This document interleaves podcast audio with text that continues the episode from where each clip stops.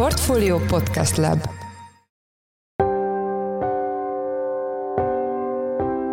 Mindenkit üdvözlünk, sziasztok! Ez a Checklist a Portfólió napi podcastje január 19-én csütörtökön. Az adás első részében arról lesz szó, hogy a Magyar Nemzeti Bank láthatóan megelégelte a készpénzautomaták számának csökkenését, ezért az ügyfélszám, pontosabban a kibocsátott bankkártyák száma arányában határozzák meg, hogy az egyes bankoknak hány ATM-et kell működtetniük. Emellett lefektettek készpénzforgalmi és pénzváltási szabályokat is. Az egész világon van egy olyan trend, hogy ahol már nagyon fejlett a digitális fizetési infrastruktúra, nagyon sokan kártyáznak, vagy azonnali fizetéssel fizetnek, ott felmerültek már olyan problémák, hogy épp a készpénzmentes gazdaság miatt egyes csoportok mondjuk nem férnek hozzá a készpénzhez, vagy nem tudnak készpénzzel fizetni. Vendégünk Turzó Ádám, a portfólió pénzügyi divíziójának informatika és fintech területért felelős elemzője. Az adás második részében egy egészen elképesztő mesterséges intelligenciával bíró chatbotról, a ChatGPT-ről fogunk beszélni, amely az elmúlt hetekben komoly hisztériát váltott ki világszerte. Sokan az internet átalakulását, üzleti modellek elhullását, újak létrejöttét várják tőle. Hogy miként lehet közvetlenül vagy közvetetten pénzt keresni a chat GPT-vel, arról Nagy Viktort, a portfólió részvénydivíziójának vezető elemzőjét kérdezzük. Én Szász Péter vagyok, a Portfólió Podcast Lab szerkesztője, ez pedig a checklist január 19-én csütörtökön.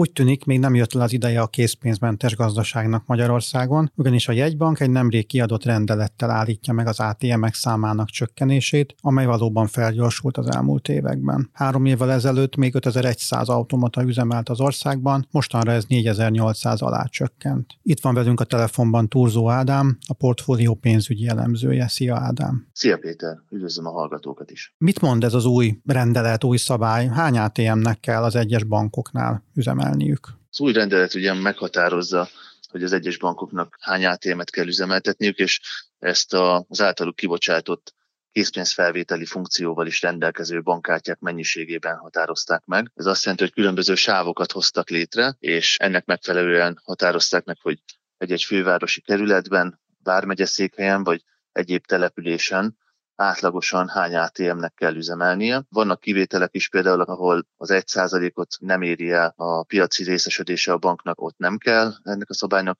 eleget tenni, illetve hogyha nem vezetnek fizetési számlát a fogyasztó részére. Amit biztosan tudunk, hogy a bankok közül legalább az OTP-nek, a KNH-nak, az ESZT-nek és a bankholdingnak valamelyik sávban lesz szerepe, ők nekik legalább 600 ezer ügyfelük van, és legalább ennyi kártyájuk is. Illetve még az is fontos, hogy ugye a betéti kártyákat egy az egyben, illetve a hitelkártyáknak a számának a felét veszik figyelembe, amikor ezeket a sávokat meghatározzák. A legtöbb ügyféle rendelkező banknak, hogyha több mint 2,4 millió ilyen kártyája van, kibocsátott kártyája, akkor 1686 ATM-et kell üzemeltetnie összesen. Ez a maximális határ, gyakorlatilag a rendelt egy minimumot ír elő. Mikorra várható, hogy a bankok megfelelnek majd ezeknek az új kritériumoknak? Mikorra kell megfelelniük? Ugye a rendelet február 1-től hatályos, de a bankoknak először meg kell vizsgálniuk, hogy egyrészt, hogy hol vannak ezek az ATM-ek, hogyan jönnek ki az átlagok, hol mennyi ATM-et üzemeltetnek, és ez alapján nyilván majd meg fogják nézni, hogy milyen változtatásokra van szükség. Ahol 25 ATM-nél kevesebb pótlására van szükség, ott másfél év alatt kell megfelelni a rendeletben előírtaknak, ahol viszont 25-nél több, ott két év áll a bank rendelkezésére. Szóval február 1-től nem várhatjuk, hogy hirtelen óriási mozgások lesznek itt az ATM-ek kapcsán, azért ez egy hosszabb folyamat, amíg ATM-eket telepítenek át, meg új ATM-eket telepítenek egy településen. Az elmúlt években elég sokat lehetett arról hallani, hogy terjednek az elektronikus fizetési megoldások, és ezt a koronavírus járvány fel is gyorsította. Szerinted miért tartja ennyire fontosnak az MNB az, hogy fenntartsa a készpénzforgalmat? Ennyire szeretik a magyarok megfogni a fizetésüket? Szerintem azért alapvetően nem erről van szó. Az egész világon van egy olyan trend, hogy ahol már nagyon fejlett a digitális fizetési infrastruktúra, hogy nagyon sokan kártyáznak, vagy azonnali fizetéssel fizetnek, ott felmerültek már olyan problémák, hogy épp a készpénzmentes gazdaság miatt egyes csoportok mondjuk nem férnek hozzá a készpénzhez, vagy nem tudnak készpénzzel fizetni. Ugye vannak, akiknek fizetésük egy része készpénzben érkezik, vagy akár a fekete gazdaságban vesznek részt, mások pedig hogyha kártyára is kapják a fizetésüket, vagy nyugdíjukat, nem tudják elkölteni a boltban, vagy bizonyos helyeken. Most már sokat javult ez a dolog is, hiszen a boltokban már az online pénztárképek mellett mindenképpen ott van valamilyen elektronikus fizetési megoldás, de attól függetlenül ilyen anomáliák előfordulhatnak. Szerintem az MNB célja egy olyan minimum fenntartása, ami biztosítja azt, hogy még akár a legkisebb településeken is viszonylag könnyen hozzá tudnak férni a készpénzhez. Szóval ez nem teljesen ördögtől való egyébként maga a rendelet. Kicsit furcsa ezt a a 21. században olvasni, amikor az MNB is egyébként teljes válszélességgel támogatja a bankokat a digitalizációban, és azt mondja, hogy azonnal ebbe az irányba kell elmenni, meg itt van az azonnali fizetési rendszer, de éppen emiatt, amit említettem is, és tényleg például Nagy-Britanniában ez egy egészen komoly társadalmi probléma már, egy ilyen minimális készpénz logisztikai szintet egyre több jegybank szeretne fenntartani. Arról lehet valamit tudni, hogy a pár éve bevezetett 150 ezer forintig ingyenes készpénzfelvételt azt meddig fogják fenntartani? Igazából nincs hír arról, hogy ezt bármikor is szeretnék eltörölni, sőt, igazából a rendelet fényében én úgy látom, hogy inkább az irányba tartunk, hogy ez a 150 ezes ingyenes készpénzfelvételi intézkedés még sokáig velünk marad. Sőt, igazából szintén ebbe a szabálycsomagba csatlakozik bele az a cashback szabályozás is, amit ugye tavaly decemberben szavaztak meg, amely arról szól, hogy a boltokban, ahol lehetővé teszik, havi kettő alkalommal legfeljebb 40 ezer forintot, még a 150 ezeren felül díjmentesen vehetnek fel az ügyfelek. Magyarországon jelenleg egyedül a Pennyben van csak egy bizonyos banknak egy bizonyos kártyáival lehetőség ilyen szolgáltatást igénybe venni. Ugyanakkor úgy látjuk, hogy a piacon azért van mozgolódás, így hogy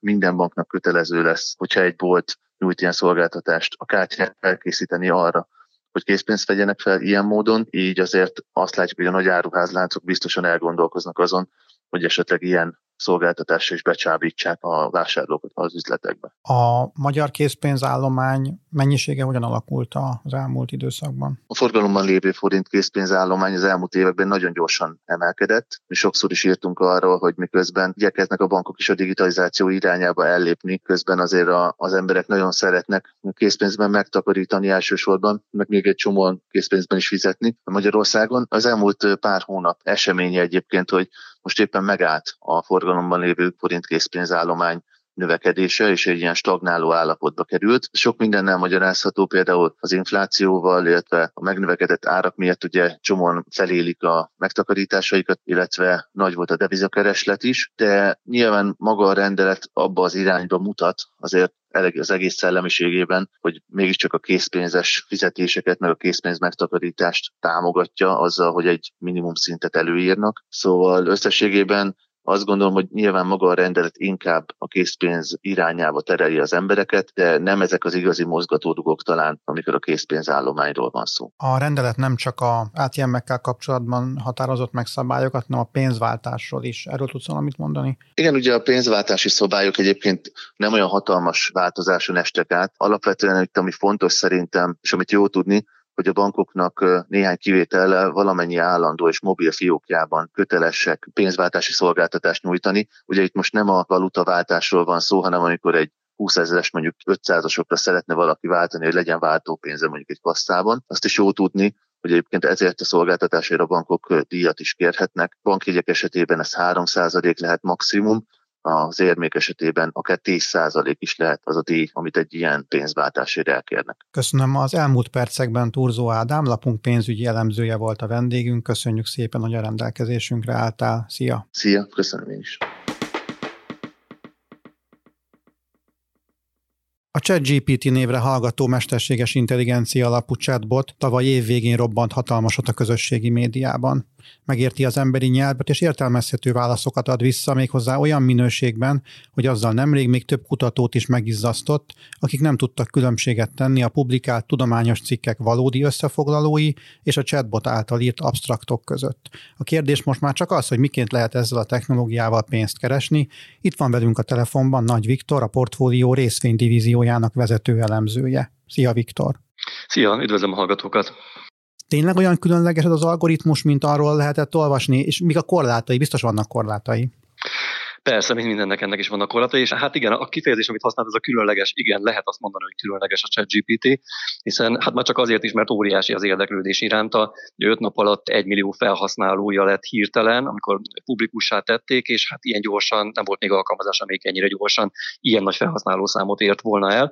Abból a szempontból is különleges egyébként, hogy tényleg kifejezetten jó minőségben ír már, nyelvtanilag helyesen. Én írtam egy cikket, és ehhez segítséget kértem a ChatGPT-től, és hát azt kellett megállapítanom, hogy magyar nyelven is kifejezetten jól ír, nyelvtanilag relatíve helyesen néhány, néhány hibát véd csak egy relatíve hosszú szövegben, és hát már-már emberszerűen fogalmaz egyébként, és akár arra is meg lehet kérni, hogy különböző stílusokban írjon, vagy akár humorosan legyenek megfogalmazva a válaszok, és ráadásul egyébként relatíve struktúráltan válaszol, tehát akár mondjuk felsorolásszerűen adja vissza a válaszokat, hogyha arról van szó, és hát a kívánt terjedelemben fogalmaz, tehát akár mondjuk egy regényt is kérhetünk tőle, és megadhatjuk, hogy hány karakterben hozza ki a sztorit. Tehát nagyon sok szempontból mondható az, hogy, hogy különleges, és hát különlegesen veszélyesnek is tűnik sok szempontból. Ugye a Google-nél vörösi asztást adtak ki, amikor szélesebb körben is elérhető lett ez a ChatGPT. Ez nagyon sokat elmond arról, hogy mekkora lehet ennek a szolgáltatásnak a hatása, hogyha valóban jól működik majd, és ez a valóban jól működik, ez azért egyelőre még nem igaz. Tehát amit te is kérdeztél, hogy, hogy fenntartásokkal kell kezelni, én is azt gondolom, hogy igen. Ugye relatíve könnyen elbizonytalanítható, megtéveszthető, főként, hogyha matematikáról van szó, azért elég komoly hibákat tud véteni, és hát a jelenlegi változat az nincs is feltanítva friss információkkal, csak 2021-ig van megtanítva neki a valóságunk, szóval vannak komoly limitációi, és hát az is igaz, hogy nagy magabiztossággal tud állítani tényként félinformációkat, vagy konkrétan fake news-t is. Én azt gondolom, hogy egy kicsit olyan ez a, ez a mostani bevezetése ennek, a, ennek az alkalmazásnak, mint amikor a, a Tesla bevezette az önvezetőnek mondott vezetés támogató rendszereit. Gyakorlatilag úgy engedték a Tesla autóit az utakra, hogy még korán sem volt tökéletes a rendszer, ez a mai, mai napig igaz, de hát gyűjtik vele a tapasztalatokat, és valahogy ilyen ez a ChatGPT is.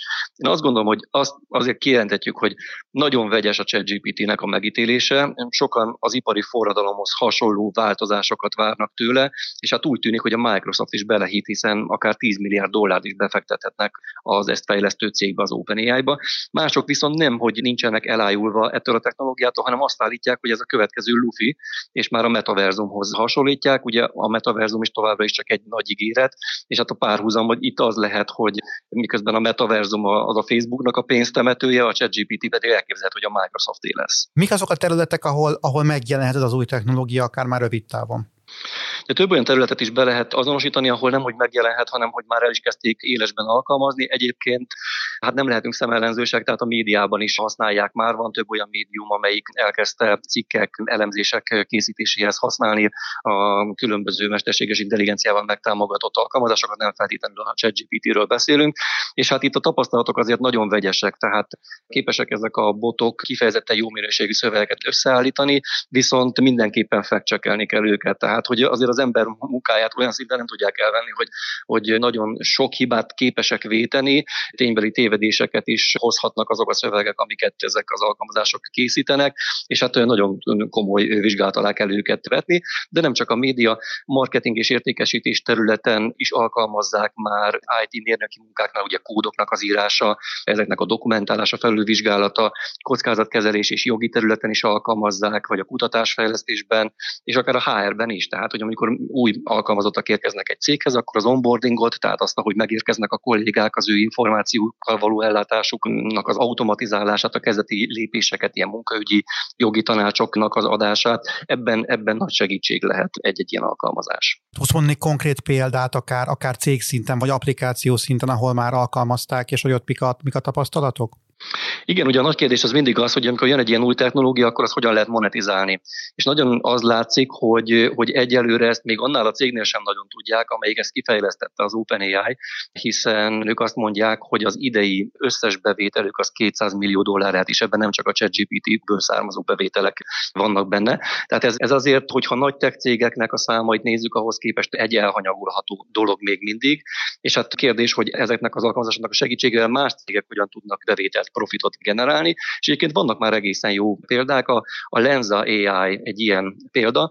Ez egy olyan app, amivel különböző fotószolgáltatásokat érhetünk el. Ugye 2018 óta ez már elérhető volt az App Store-ban, de ahhoz, hogy igazán nagy ugrást tudjanak felmutatni, például felhasználószámban is, ahhoz az kellett, hogy mesterséges intelligencia szolgáltatásokat elkezdjük ők is használni, és hát egy ilyen nagyon-nagyon kicsi részterületre urakodtak be az ő szolgáltatásokkal, aminek az a lényege, hogy a felhasználók feltöltik a fotóikat, például a saját magukról készült fotókat, és ebből a rendszer generál nekik fotóminőségben, többféle stílusban képeket. Avatarnak is nevezhetjük őket, és hát ez az, egyébként az elmúlt hetekben elárasztotta a közösségi média felületeket, ez rendkívül népszerű lett, néhány dollárt kellett csak a felhasználóknak befizetni, és hát ebből a néhány dollárból néhány tízmillió dollárja lett a, a Lenza AI-t fejlesztő cégnek, tehát látszik az, hogy igenis lehet monetizálni a mesterséges intelligencia által nyújtott szolgáltatásokat. Mondta a Microsoftot, mint befektetőt, azt lehet már tudni, hogy a hétköznapi Microsoft felhasználók szemszögéből mit jelent ez? Tehát hol jelenhet meg majd ez a technológia akár a Windowsban, vagy akár a népszerű alkalmazásokban? Így van, és nem is az, hogy melyikben jelenhet meg, hanem hogy melyikben nem. Tehát hogy a cél az az, hogy mindegyikben megjelenjen. A cégnek a vezérigazgatója nem régiben arról beszélt, hogy minden szolgáltatásukba beépítik majd az OpenAI-nak a, a szolgáltatásait. Tehát így például az Azure nevű felhőszolgáltatásban, az Office alkalmazásokban legyen itt akár szó mondjuk a PowerPointról, vagy a, vagy a Wordről, vagy az Excelről. És hát a nagy dobás az igazából a Bing lehet. Ugye a böngésző piacon monopól, szinte monopól helyzetben van a Google, főleg, hogyha azt nézzük, hogy hogyan tudják monetizálni, tehát hogyan tudják készpénzre váltani a, a keresőmotorjukat, és hát látszik az, hogy itt nagy lemaradása van a Microsoftnak, amelyiknek a keresőjét Bingnek hívják. Nem is egy elterjedt böngészőről van szó, hiszen az jelenlegi formájában nem ad annyira jó találatokat, mint amilyet a Google, de a várakozás az az, hogy ha esetleg mondjuk mesterséges intelligencia támogatással látják el a Binget, akkor lényegesen jobb találatokhoz jutatja majd a felhasználókat, és hogy előbb-utóbb ebből pénzt is generálhat majd, tehát bevételt és profitot generálhat majd a Microsoft.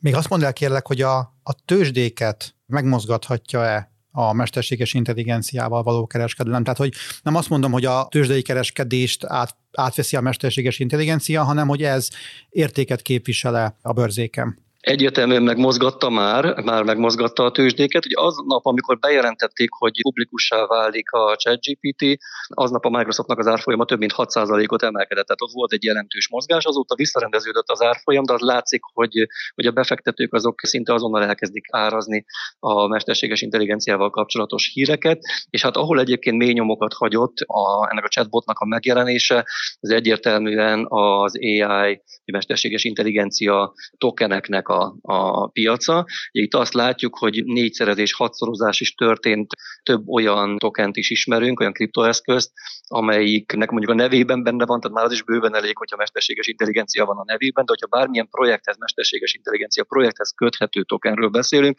annak az árfolyamát nagyon durván megtépték az elmúlt időszakban. Itt voltak olyan napok, amikor simán duplázódott az árfolyam, mondjuk az Image Generation AI nevezhetjük, vagy az Artificial Liquid Intelligence nevű tokent, vagy a Singularity netet, tehát hogy van több olyan választási lehetőség, ahol azt látjuk, hogy a befektetők már elkezdték beárazni azt, hogy jönnek a mesterséges intelligencia alapú megoldások, és hát minden, aminek ehhez köze van, annak az árfolyama a kriptopiacon többszörösére emelkedett idén.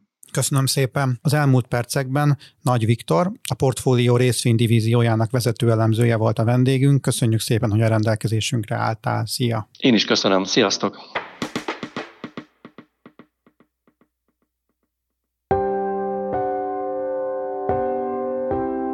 Ez volt már a Checklist, a Portfólió napi podcastja január 19-én. Ha tetszett a műsor, és nem tetted volna még meg, iratkozz fel a Portfólió Checklist podcast csatornára valamelyik nagyobb platformon, például Spotify-on, Apple vagy Google Podcast-en. Ha segítenél nekünk abban, hogy minél több hallgatóhoz eljussunk, akkor értékelj minket azon a platformon, ahol ezt az adást meghallgattad. A mai műsor elkészítésében részt vett Gomkötő Emma és Bánhidi Bálint, a szerkesztő pedig én voltam Szász Péter, új műsorral.